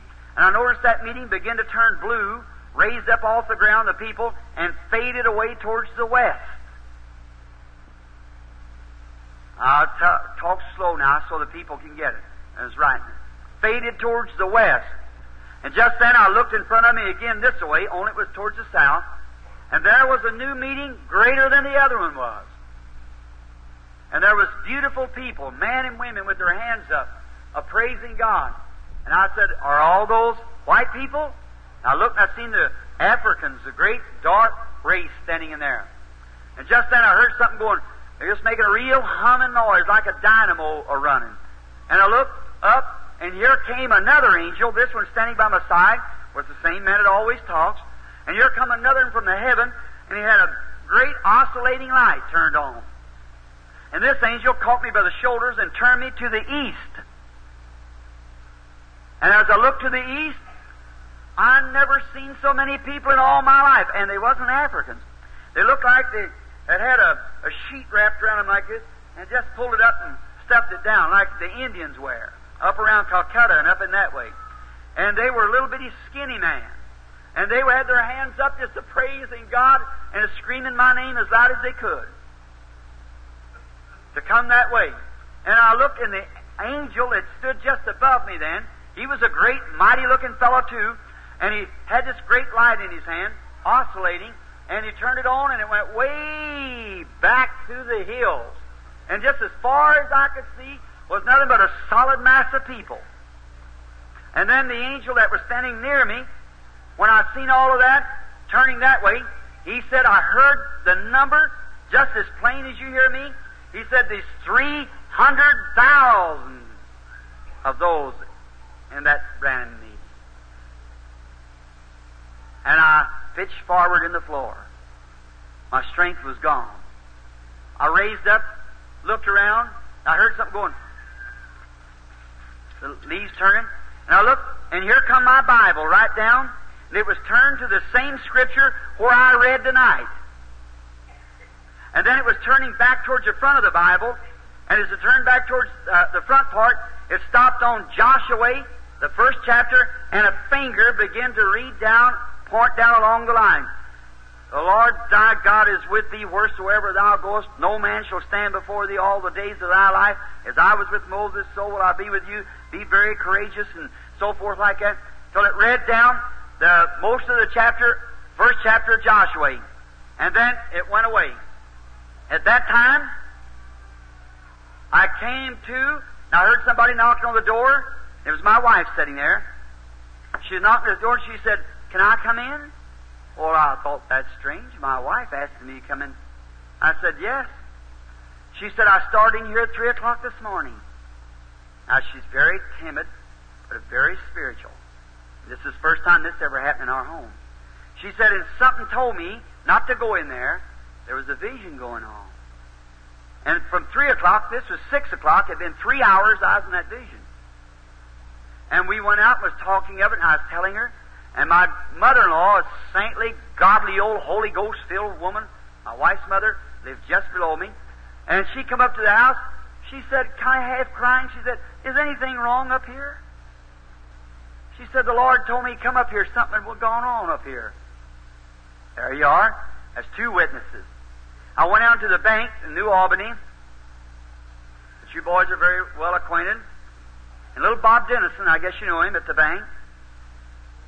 Union National Bank, and I wanted to pick up my checks to see if I had any income tax to pay. And when I went out, I noticed him weeping. And I went over to him. I said, What's the matter, Bobby? He said, Why, Billy Branham. He had known of Miss Morgan being healed with cancer. He said, Billy, most of my people die with cancer in the bowels. He said, I'm just bleeding. And said, Last night I had a very strange dream. I dreamed that I saw a man come down from heaven dressed in white and told me you was going to be standing here today. that was it. that was all. God in the mouth of three witnesses. It's going to happen, friend. I went home. I called up Dr. Lucas. I said, Dr. Lucas, I want to come over for examination. He said, What for? I said, I'm, I haven't got any amoeba. He said, Oh, yes, you got it, Reverend Branham. Lovely man. One of the best men that you'd want to meet. One of the nicest little doctors. Him and Dr. Ryan. And I said, Well, uh, Dr. Lucas, I'd like to you. He said, Well, I just examined the other day. Brother Bram said, You got amoeba. I said, Uh-uh. I said, Would you give me? He said, Come on over. And I went over as busy as he was. He said, What about it, Reverend? And I said, I haven't got any amoeba. He said, "You just got a you just got a little relief." He said, "You're just." I said, "No, it's not a relief. It's just permanent." I said, "I, I I'm absolutely healed of it." He said, "Well," I said, "Will you take another examination?" He said, "Climb up on the table." And he took the smear, went out into the laboratory, and come back and said, "Could I take that again?" I know what happened. He goes down, takes again, comes back. He said, "Reverend, you haven't got any." I said, "That's what I told you." and he said, "Well, I'll have to examine you for three months." before I can let you be free, I said, you can examine me every day if you want to. I said, it's all right. And he said, what happened? And I sat down and told him. I said, you believe that? I said, how can I doubt it? There he was. And I was healed. God called me to, now, what I've got to do is more with it, but I've got to close now. It's time to start praying for the sick. What's happened, friend? Now, I have to go right straight back to Africa where I started from. Uh, Baron von Blomberg, I have a little dinner with the Prime Minister of India, Nehru. Then I go into India. The Archbishop, which is to be with us in this next meeting down here, the Baptists and Methodists are sponsoring here in Florida, Dr. Farley, the big Baptist school there. They're sponsoring this meeting at West Palm Beach just the fundamental churches alone. And the Archbishop of India come over here to find out a lot of Indians was converted and healed there. He come over to find out where's truth, and he received the Holy Ghost himself. He's going to be with the meeting. Don Wells, the one that wrote the Christian uh, Great Discrepancy, received the Holy Ghost. Dr. Reidhead, the president, one of the, of the great Sudan missions, received the baptism of the Holy Ghost in my front room. See? Now, he said, Brother Branham, the move is on. So they, some of them, when I said Varley, they thought it was Dr. Lee here at Memphis. So they wrote down and told him, oh, no, certainly Dr. Lee wouldn't believe that. I said, what about it? I said, if he wants to travel in an ox cart, let him go on. We're a jet plane. Let's move on. We're a different type of Baptist. Let's go on. The move is on. God's a moving among His people. That's why I'm here in America right now we're trying to accumulate enough finance to hit the road back to Africa again, India, and so forth. And mark it in your Bibles that you'll hear of this that I was in India or somewhere east of Africa, Tanganyika, somewhere where Indians are at, somewhere in that eastern country, which I believe will be India itself, where there'll be three hundred thousand people. Either they will be attending the meeting or they'll be, the Archbishop told me, said, Brother Branham, said that's 300,000 conversions. He said, because I'll assure you there'll be a million in your meeting. Said, everybody's looking for you. I said, I had a little lunch and I was with E. Stanley Jones. Many of you know him. Uh, Dr. Stanley Jones. He said, "Oh, it won't work in Africa." He said, "Or in India." He said, "I tell you," he said, "they, it just won't work. That they don't believe the Pentecostal message." I said, "I'm saying about Pentecostal message. I thought about what the Lord told me." He said, well, I told the Archbishop that what's he done? Got two or three little old cold farmer churches sitting there, a dozen each one. said, come on, Brother Branham, they're waiting for you. And so we're ready to go. As soon as God gives the sign now, we just about got enough finances a little bit, and we'll be ready to go after a while as soon as we get finished. And then we're going back to India, and you watch the voice of healing, healing waters, in many of those papers. It'll carry the article, at that vision will be just exactly the way it said. Now, what does it do? Friends, no matter what it takes, by God's help, I promise God, in many trials I've had since then to come into test, I'll keep God's word. When God tells me to do anything, I'll do it. I've learned my lesson. And you do the same. When God tells you anything, you go do what God tells you to do, regardless of how foolish it seems to other people. You believe it with all your heart. Let's bow our heads. Now, Father, before this audience, it's very hot in here tonight. The air is very contaminated with steam, with heat. The intense heat here is very bad. But the people are sitting, waiting, watching. They're hungering. Their cups are up. May this be the night that you who stood by thy servant there in Africa to watch the thousands and thousands be healed at a time. May the eyes of this American people see it again tonight. Of the people that's here sick and afflicted be healed. God, may they understand that it, it's by committing their lives to you and their faith to you and walking by faith, not by sight. Sight is not faith, it's an enemy to faith. But faith is the substance of things hoped for, the evidence of things we don't see. So, God, I pray now, by reading the Word, giving the testimony, and now, Holy God of heaven, I pray that in this crucial hour, one more meeting with these lovely people around Owensboro and may never see them again no more in my life. Till I meet there at that great gate, where I trust that you'll welcome us everyone home. I pray that you'll just do something special tonight, Lord. It's Saturday night. Roadhouses are packed out. The nightclubs, the whiskey places, beers, drinking, sinful men and women, boys and girls crowds in the streets, the tears dropping from your own cheeks, looking down. But Lord, these who've gathered here are not that way. They're sick, Lord. They're needing help. And I've tried my best to tell them that you've already healed them if they'll just accept it and believe it. Everyone healed was healed many, many years ago when you died. May they renounce the devil tonight.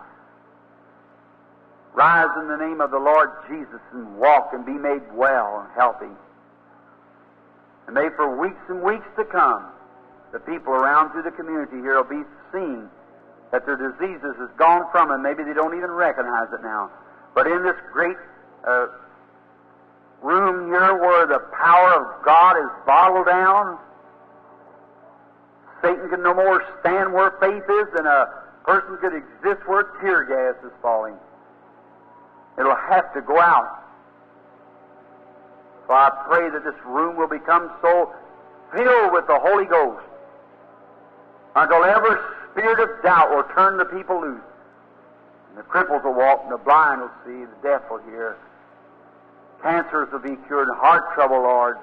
Some of these people, the heart trouble isn't going to live but just a day or two longer, maybe, if you're not with them. Try once more, Lord, to break into their hearts, will you? Give them real faith to believe.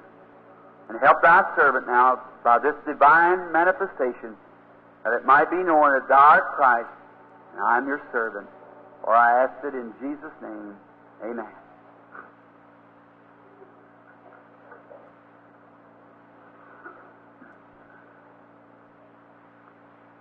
We don't have very much room here to stand many at a time. Now, how many here for your first time? Let's see your hands. First time. Where's everybody was here last night? Every night it's actually a brand new audience. You just repeat the same thing over each time, it would do. All right. Friends, I'm not a healer. I'm your brother. Please understand. I never come here to heal people. I come here to point them to one who's already healed them, Jesus Christ. By divine. But if he was sure himself, he could not heal you, could he? He can't do what he's already done. If I put my hand on that Bible and you say, put your left hand on the Bible, Brother Branham, I can't do it. I've already got it on there. If the requirement's me to put my hand on the Bible, well, my hand's on the Bible. You say, well, you put your hand on the Bible. I've already done it. See? Well, that's what Jesus, He healed the people and He saved the people. When you get saved, Jesus doesn't come down and save you then. You've been saved ever since Jesus died, but you just accepted your salvation. It'll never do you any good unless you accept it. That's right. But when He died, He took away every sin of the world. As far as God is concerned, He can't see sin because the blood of Christ got it covered. But when you die and you go beyond that blood, then you're already judged. Because God's done said, the day you there, that day you die. So if you're if you didn't accept the blood of Christ, you didn't accept your salvation from Christ, then you're just gone. That's all. If you did, then you're saved, and that that settles it. Now the same blood and mingled in there through His stripes, you were healed. If you believe it, accept it, no matter how you feel, it isn't by feeling. Never think, Jesus never did one time say, Did you feel it? He said, Did you believe it? That's, no matter how you feel, you just believe it. You're not saved because you feel like you're saved, are you? I'm not saved because I feel like I'm saved. The devil can beat you around the bush on your feelings. Brother, I'm saved because I met God's requirements. That's why I'm saved. Let me see him beat me around that. That's what God said. My feelings, that has nothing to do with it. But the Bible said I'm saved, and I met that requirement, and that's the reason I know I'm saved. Of course, there is a feeling that goes with it, but not the feeling alone. It's the Bible said so. That's the reason.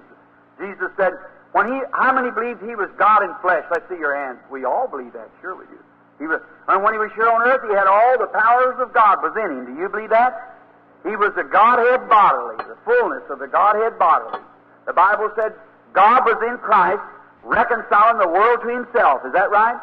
Jesus said, It's not me that doeth the works, it's my Father. Dwelleth in me, he doeth the works. And when he met the devil, he had every power that God's got was right in him. But he never used the one of them.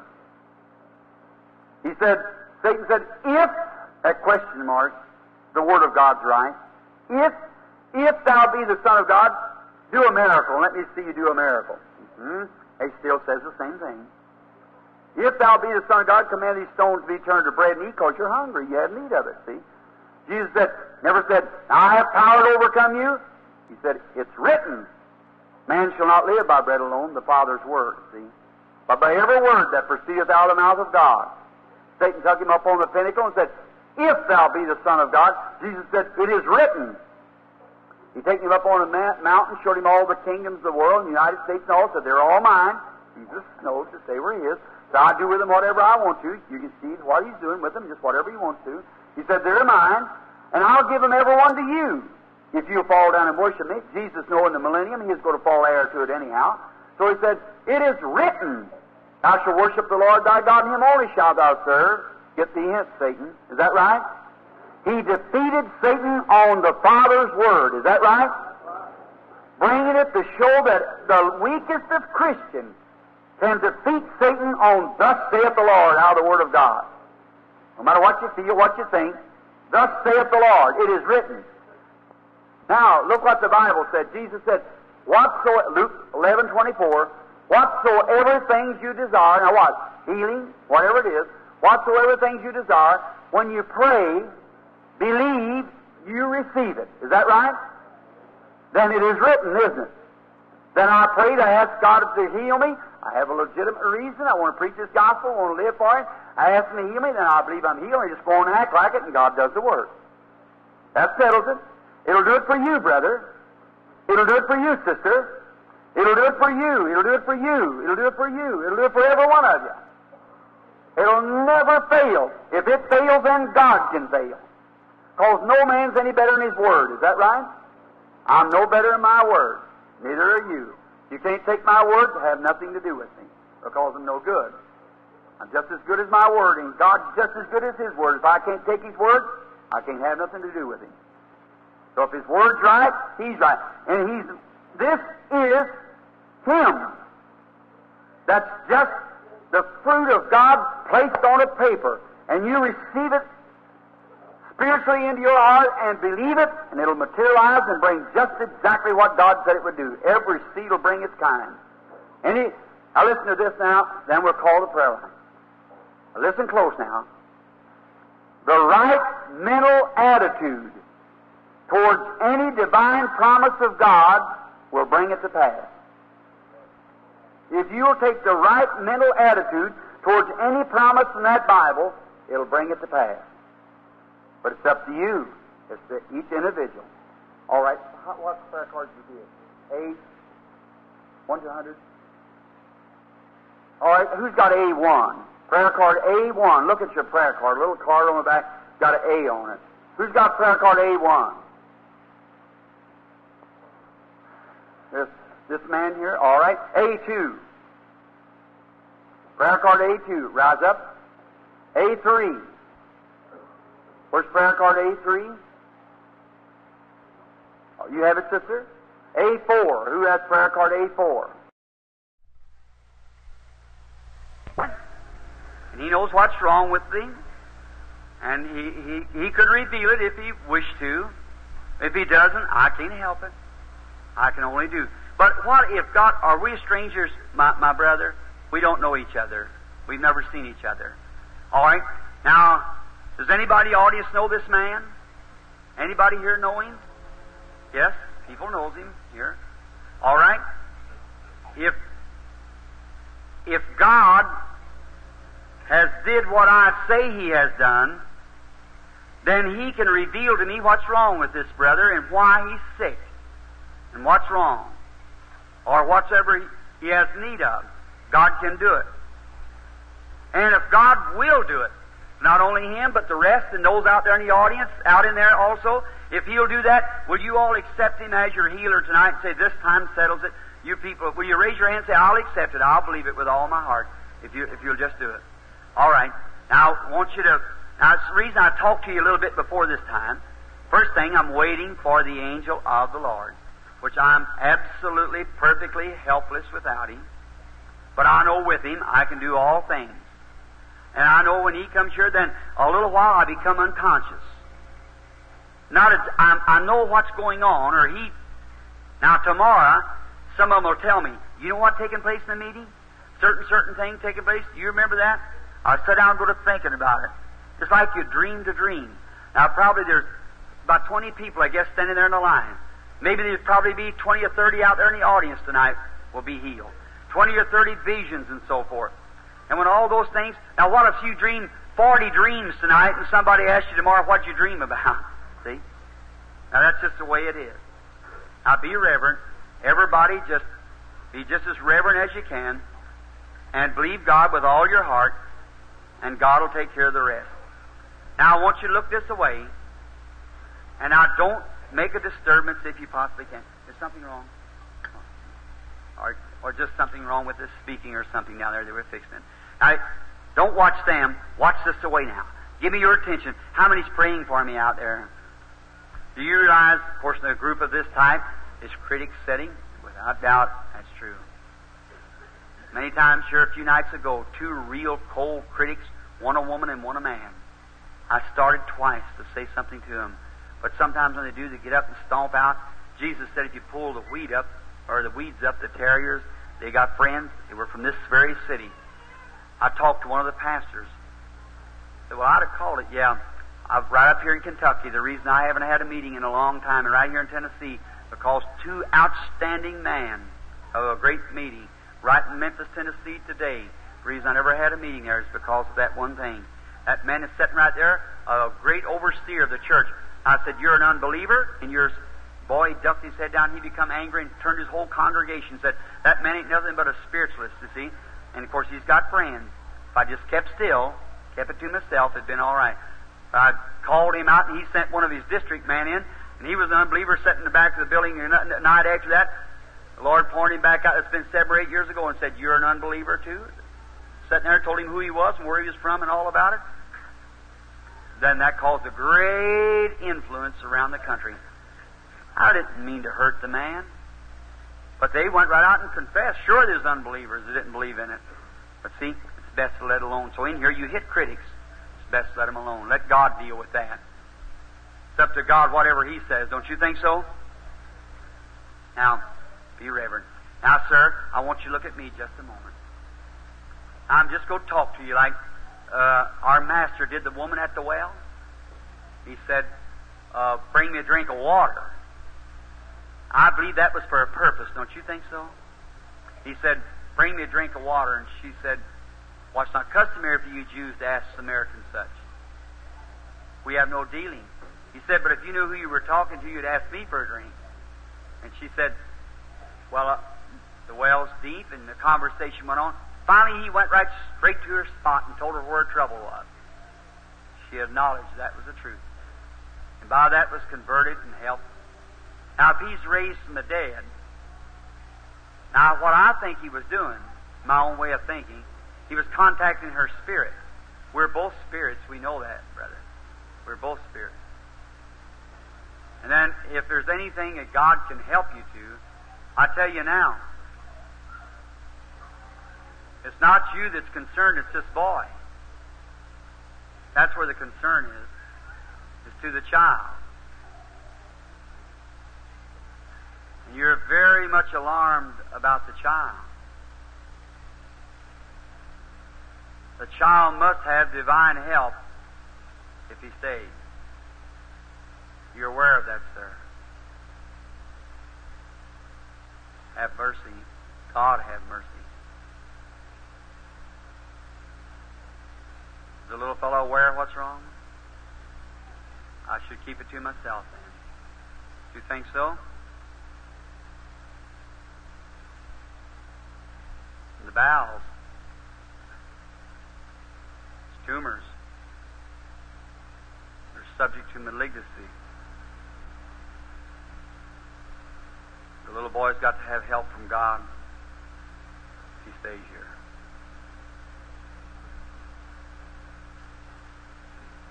Those things true, my brother? If they are, would you raise your hand say they're true, just as you put up your hand to signify them? You're turning with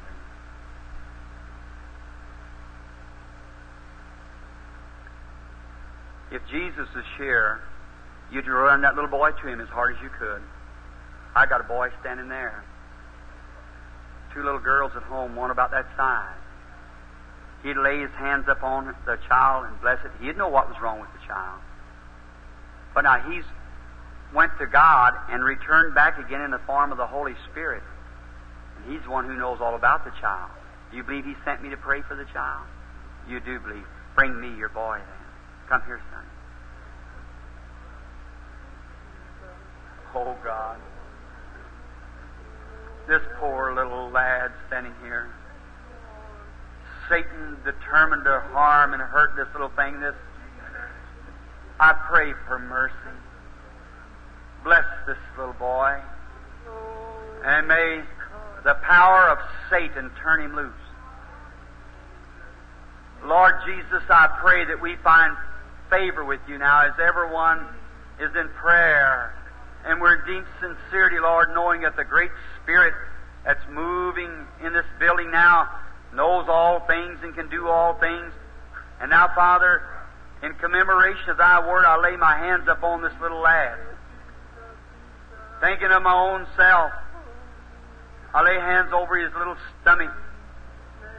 And now I ask as your servant to give me mercy. And thou hast said, I'll give you power over devils. You'll tramp on the heads of scorpions and nothing shall harm you. And you said, In my name they shall cast out devils. And I believe you, Lord, and help now uh, in the name of Jesus Christ. And now, Satan, you bound this child, but you're going to lose. Hallelujah. Christ has already won the victory over you. You cannot hold this child. Thou demon, turn this baby loose. Come out of it in the name of Jesus Christ. I adjure thee as God's servant. that you'll go from this child and leave it alone. I rebuke thee, Satan. Leave the boy. Through Jesus' name. Amen. Come here just a minute, sonny boy. Have God. You believe with all your heart you'll go get well, boy? Thank God. All right. God bless you. I want to hear from your boy in a little bit. Next few days, you write me a letter and tell me what's happened to the boy. God bless you. Let's say thanks be to God.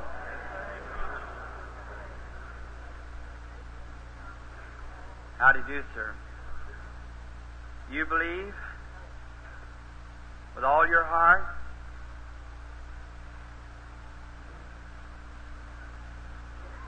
The child.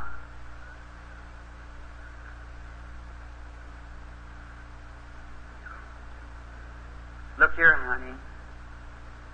When Jesus is here on earth, he met little girls like you, and he put his hand on them and blessed them, and, and they just got well. You believe that? You believe it? Come here a minute. Uh, Brother Branham wants to talk to you a little bit. You believe Jesus will make you well? Oh, he's he's really loves you. Do you believe that, honey? I think you're a very sweet little girl. Won't you look right here at me just a minute? And now, if Jesus is here, he'd put his hands up on you, you'd get well, wouldn't you? Believe Jesus sent Brother Branham here to pray for you? You do. Bless your little heart. Isn't she darling? Sweet little thing. I be irreverent. I'm trying to shut myself into a vision for the child.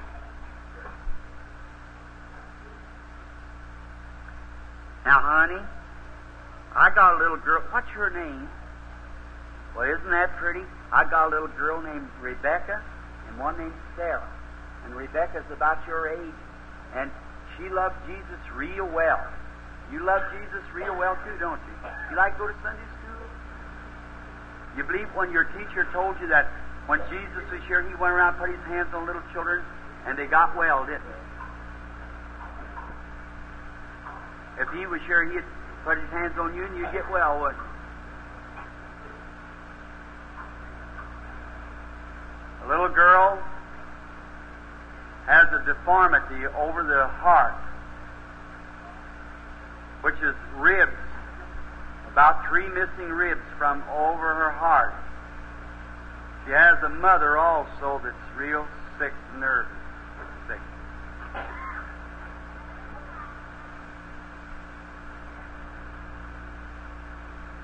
Was it true? Correct? You believe He'll heal her now? Lord, look at this little darling here. Poor little thing standing here. I'd, I'd just do anything, Father, to see her well.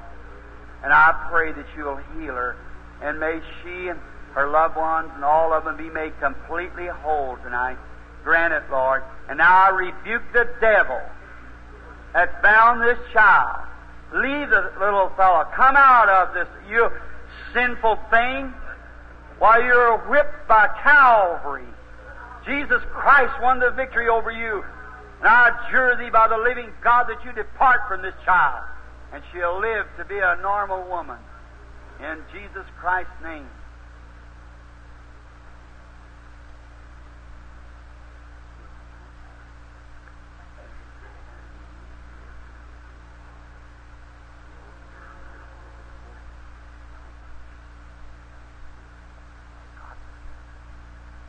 All right. God bless you, brother.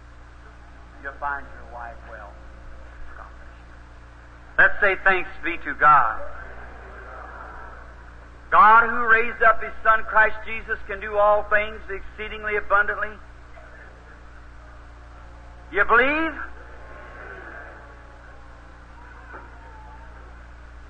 Are you praying out there?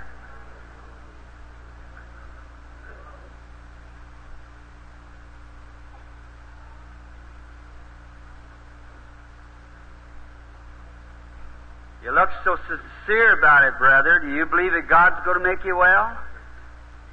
If God will reveal to me what's wrong with you from here, will you believe and accept your healing? He's wanting to heal you right now, the man with the white shirt on sitting there. You're the one was sitting there praying, looking towards me. The man sitting right here, I'm looking straight. That's it. That man in my audience. There's the man. Looks to me like that audience could see that light hanging right by the man. Sir, you suffer with something, the skin disease, a breaking out of the skin. Isn't that right? If that's right, raise up your hand.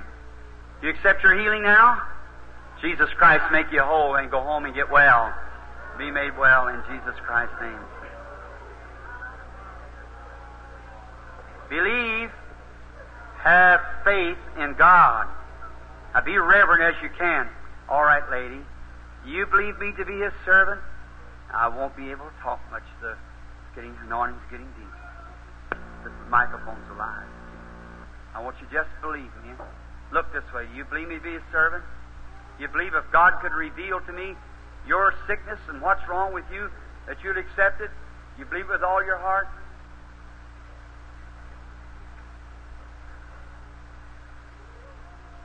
Uh, I see a man. He must be your, it's your boy, your son. And he, he he's gone wrong. And he's gone to drinking and, and, and you were trying to persuade him to church and he keeps shaking his head and going back from a, a church.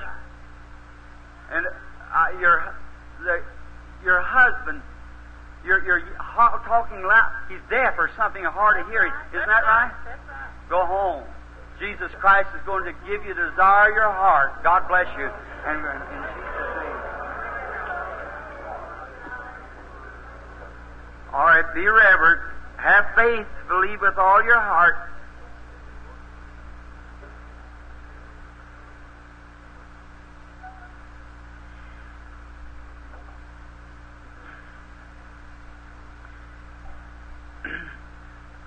Brother, it's not far away. Just keep believing. Oh, a thread would do it. This, come, lady.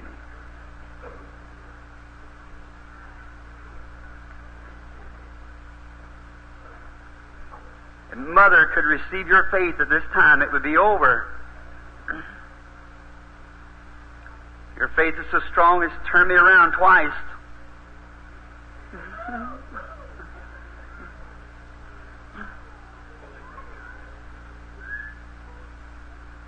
You believe, lady?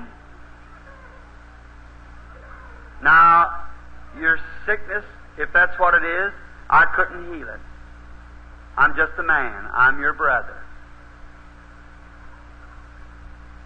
But your life you couldn't hide. You know that. Because you're, you're, you're knowing that you're in the presence of something besides your brother. You're, you're ready for an operation. And the operation is from the female. And that's a tumor in the female.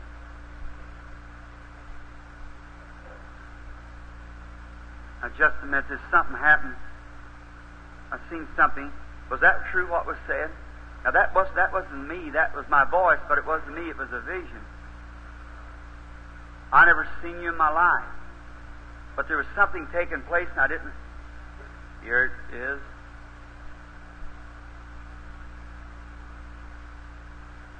You have a you have a child, a little girl about six or seven years old that uh, has some kind of a coughing, asthmatic is what it is. Your husband's kind of a thin man. He has the same thing in a bronchial condition, kind of a. Uh, he's dressed kind of a. He's kind of a thin, like man.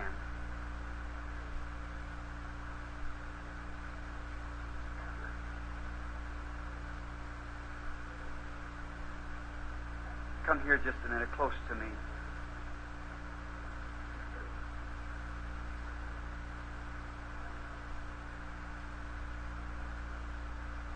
There's it set. Stand up. Heavenly Father, who knows all things and made all things by Jesus Christ, I pray that you'll bless this family and may they be healed and made well. For your glory in Jesus' name I pray. Amen. God bless you, sir. God bless you, lady. May He be with you and help you. You are, there's something else. You've, uh, you're just newly in the way. You've been baptized, but you haven't received the Holy Ghost. But you're seeking the Holy Ghost. Won't you go put your arm around your husband and may God give you the Holy Ghost before you leave the building tonight? My prayer. God bless you. Go and may His grace be with you.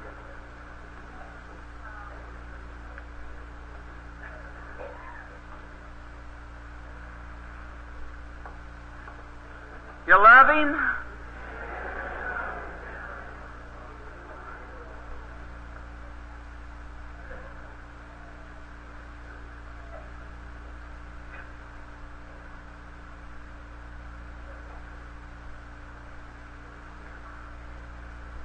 Everyone just reverent. Believe with all your heart. Now don't be excited. Just take your time.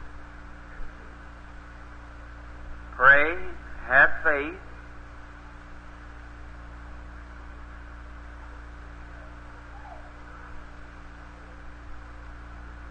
You believe, sister?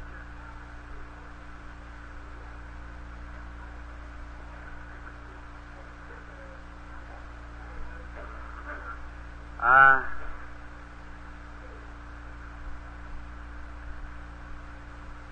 I've seen you go in somewhere and it left me everybody in prayer just silently. You believe that God could reveal to me your very life? And if Christ has risen from the dead, that He could tell me what's wrong with you? And by doing so, would you accept it? Oh, it's a doctor's office now. And it's a child. A little child that's uh, got, uh, it's a throat. It's examined in the, in the throat. It's something like colds or bronchial or something in the throat. And they, he's got something on the arm, something wrong with the arm. It's a, no, it's a, it's a blood thing. The, it's got low blood pressure in, in the little boy. The, it's got a low blood pressure on the thing that the. Was that true? You believe that you shall have what you've asked for? Come near. Lord, I, pray, God, that you'll grant her uh, her desires. May she go tonight and be made well. Grant it, Lord, for your glory. In Jesus Christ's name I ask it. Amen. God bless you, lady. Don't doubt. Our little boy.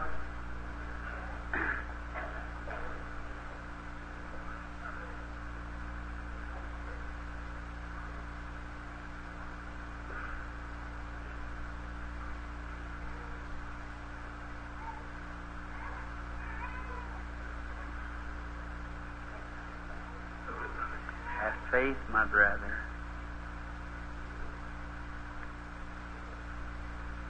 Honey, you believe me to be God's servant? You believe God will show Brother Branham uh, what you're here for? You love Jesus? You believe He died to, to save you and make you well and make you happy and a fine man to serve Him? You believe that?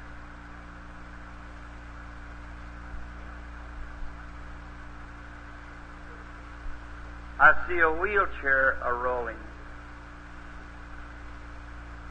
A little boy's fixing to go to a wheelchair. Or no, He's just come from a wheelchair. Cot. And a wheelchair, the little.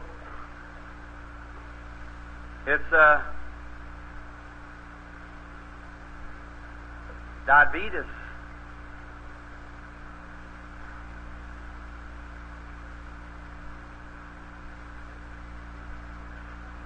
Is that right, honey? Did not did seems to me I saw a wheelchair cot. Have you been in a cot or a wheelchair crippled or hurt or something other in a was you in a wheelchair cot just recently? Looked like you was about your same age. Have you been in a cot or something other or a wheelchair rolled around? see. What did he say was wrong with you, honey?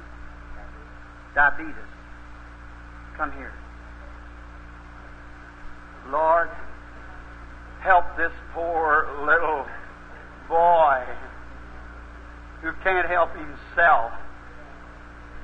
Neither can anything else help him but you. But God, I bless him.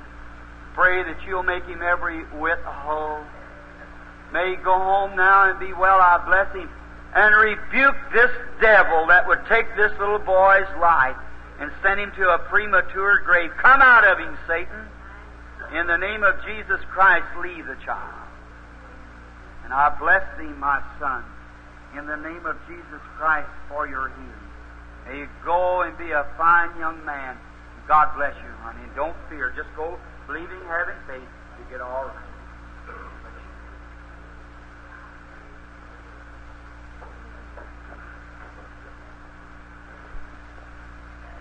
Was that little boy diabetes? Was that diabetes, honey, you had? Wait a minute. Walk back this way just again, will you, honey? Stand there just a minute. Look here at me. No, you. You're another one. Is that right? I thought it got back on the child again. It wasn't. All right, it's gone. Go, leave, go with all your heart. God bless you. When I get weak, Satan just tries everything. You all pray. You believe? With all your heart?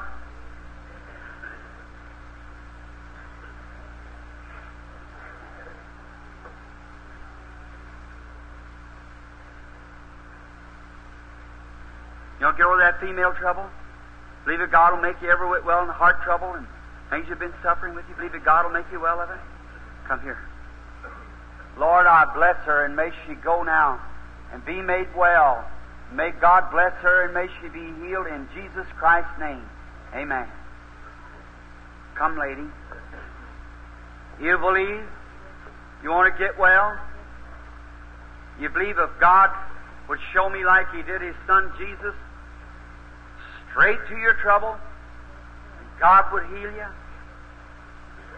You believe I'm able to do this through Christ through a divine gift? All right, you have ulcerated stomach. Is that true? I see you're refusing food and walking back. Now you're walking towards the table. Go ahead and eat. God bless you. Be made well. Come, lady. If God will reveal exactly what's wrong with you, will you accept it? You got heart trouble. You accept your healing? Go on your road and be healed. I ask in Jesus' name. Amen. Just a minute. You know, get over that kidney trouble? You do? Sitting there praying about it. Just asking God to let me turn around and talk to you. Shocked you when it did. God bless you. Go home now and get well.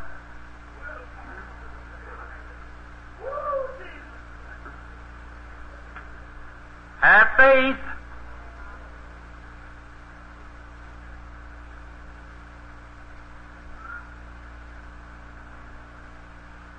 You don't get over the sinus trouble, lady? You do? All right, stand up. And accept your healing. God bless you. See them headaches holding your head, especially when you get up of a morning holding your head across there. I see it standing there yet. The vision's still moving. Holding your head. Get real nervous too, don't you? Can't hardly hold yourself together. Have faith now. Believe Him, you're going to get over it. God be with you.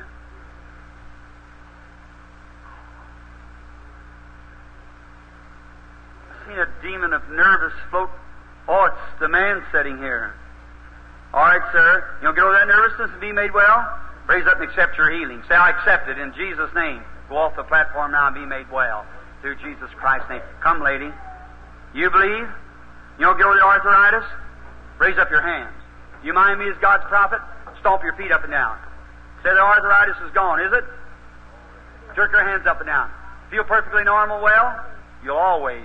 God bless you. Go and be made well. Come, lady. You believe with all your heart?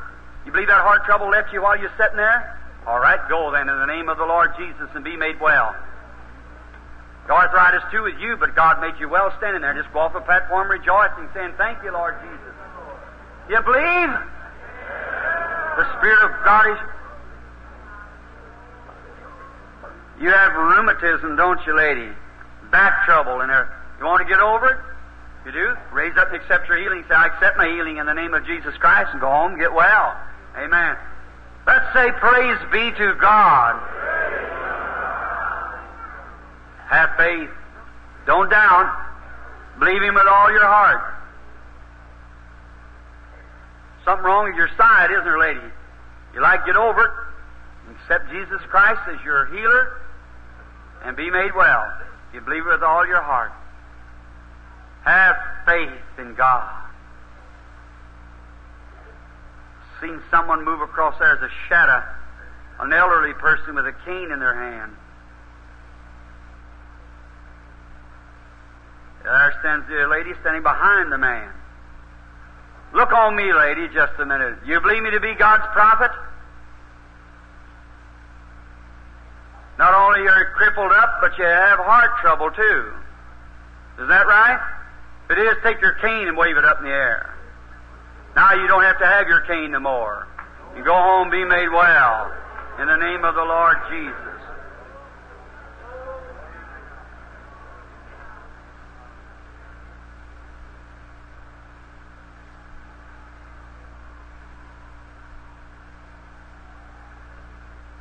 Stomach trouble, don't you, sir? Your wife sitting there by you, there's a di- has diabetes stomach trouble. You believing with all your heart? Yes, sir, with your cane hanging on you. You believe God's going to make you well?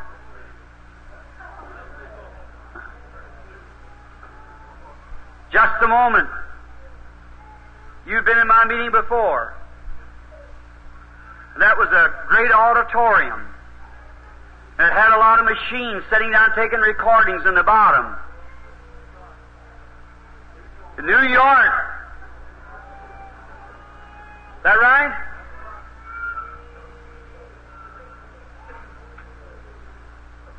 God bless you.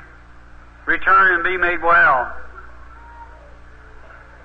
And get a heart trouble, lady, and go home, be well, made well. Believe God will make you heal, heal you where you're sitting there. You do? God bless you. Then go, turn right back around, go off the platform, be made well. In the name of the Lord Jesus. You believe with all your heart? I'm all right, sister. All right, I want you to do something for me.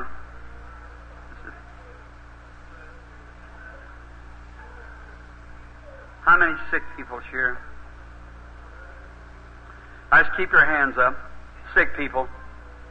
Now, you who are sitting near those people with their hands up, lay your hands over on them. Lay your hands over on the sick everywhere.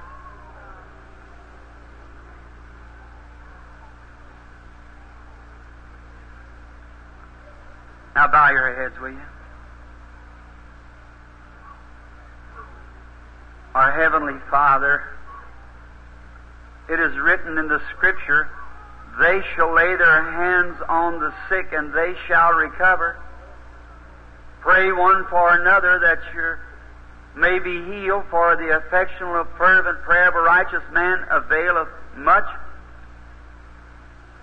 My strength is gone, but thou art strong. Thou art here to make every every feeble spirit leave the people. Make every evil one go out of them. You see them with their hands on one another, Lord.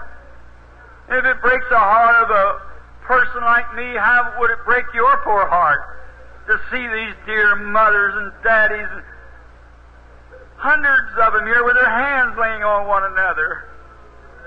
Why, Satan, shame of you for crippling up those people and for making them have heart trouble and sickness where they can't get around.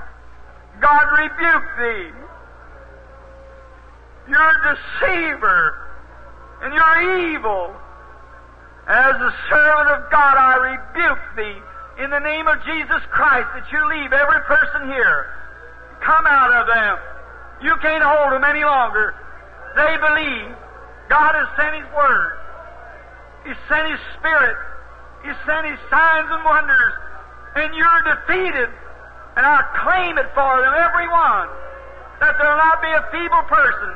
That the lame will get up from here and walk. That the deaf and dumb will go to speaking and hearing. That the blind will see and all will be made well. Grant it, Lord. In Jesus' name I rebuke all the devil power.